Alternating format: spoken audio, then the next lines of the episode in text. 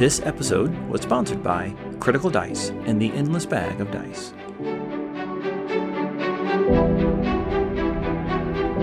Welcome to the Compendium, a resource designed to help you spend less time learning D and D and more time actually playing.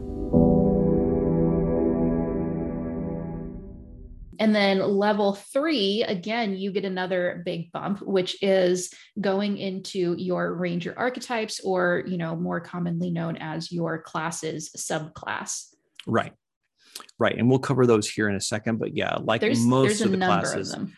There's a bunch. Yeah. And a lot of them are really, really good, especially the later ones, because I think Wizards kind of figured out um, how people will like to play sometimes. And there's even some of these subclasses that feel like a reskinning of an of an original subclass that almost makes the original one a moot point, or just, uh, you know, renders it inert in some ways. So, but yeah.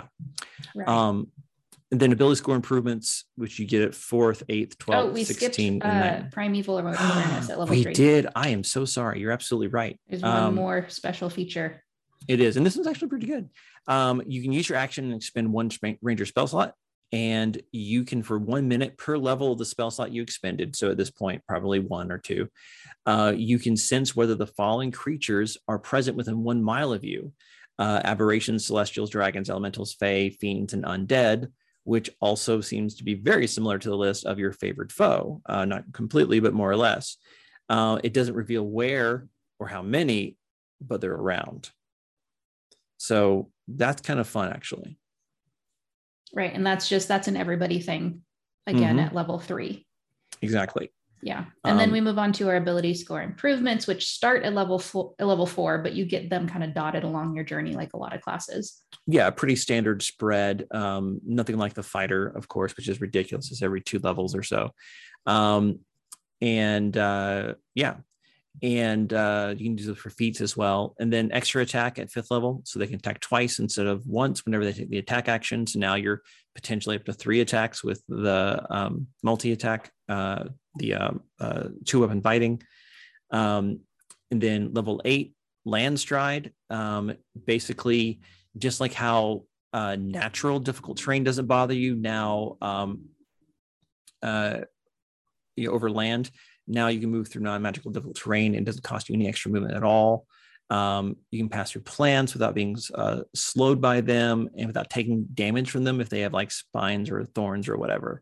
Um, and you also have advantage on the saving throws against plants that are magically created or manipulated to like hurt you or slow you down, like entangle, which is kind of fun.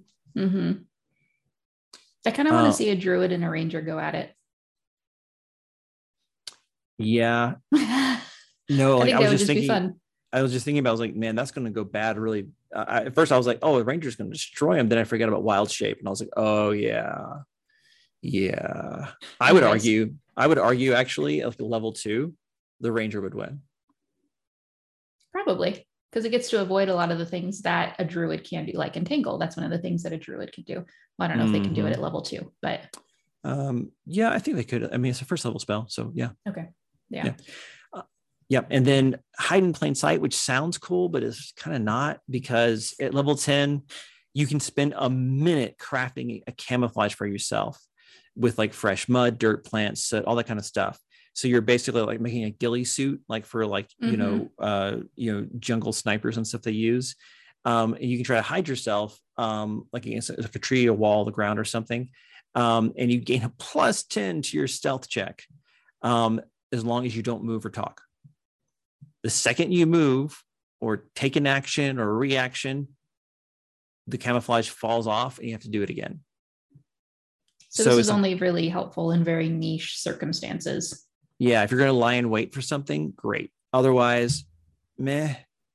And pass without a trace, I think, is a ranger spell too. So just cast that maybe, you know, I'm like, that's way faster. Unless you're out of spell slots. Yeah, I know, but still. You have a backup. Just...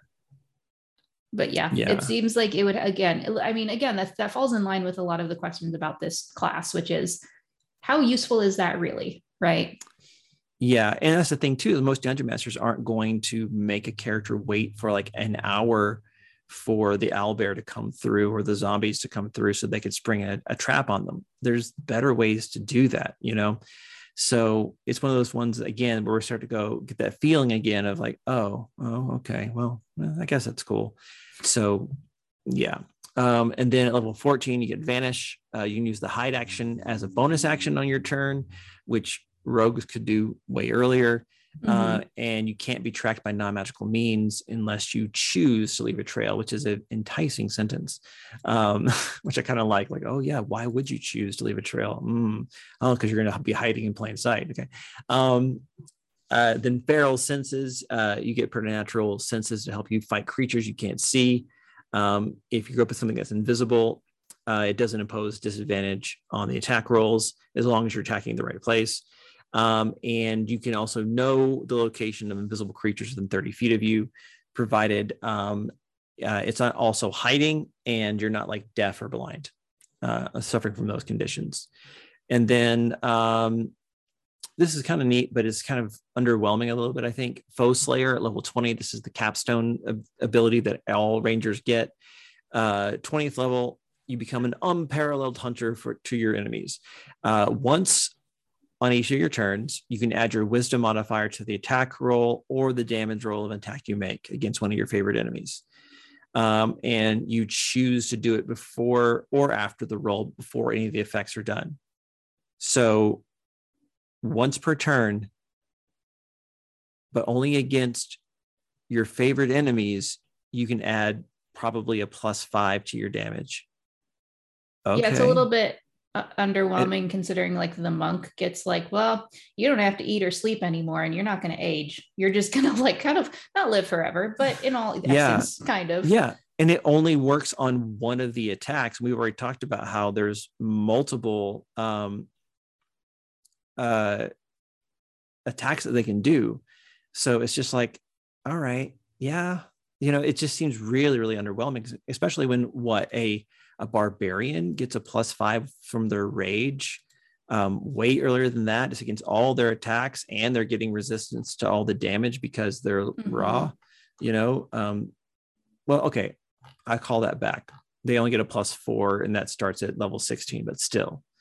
Um, yeah, it just kind of feels underwhelming. And that's what yeah, the even capstone a level sixteen ability versus a twenty, like very few people make it to twenty. So the twenties are like this kind of like golden egg of D and D, where it's this kind of stupid broke thing that you can do now as your, you know, present for making it this far.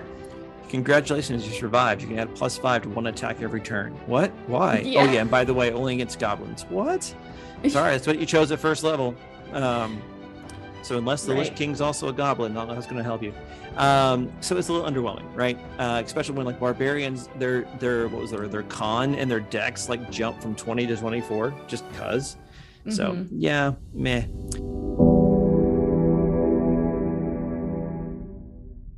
If you don't have enough dice to make it through your game after every single set gets put in dice jail, make sure you check out the Critical Dice and their Endless Bag of Dice. You can get a new set of dice delivered to your doorstep every single month for as low as seven bucks a month. Compendium listeners can actually also get a special offer by using the code Compendium, C O M P E N D M, for fifty percent off of your first month of dice. Just go to the critical dice dot com and use that code at checkout. We hope you guys enjoyed listening to our conversation this week. If you haven't done so already, it would really help us out if you would take a moment to subscribe to the podcast and leave us a review. The Compendium is also on Patreon. So if you like listening, that is a great way to help contribute to the content that we create. New episodes are available every Tuesday and Friday, or Monday and Thursday if you're a patron. And you can always keep up with us between episodes by following us on social media. Just look up the Compendium, that's C O M P E N D M, on Instagram, Facebook, or Twitter. Jason also shares a bunch of great content and plot hooks on his page, The Critical Dice, so make sure that you check him out and follow him as well. Thanks so much for tuning in, and we will see you guys next time.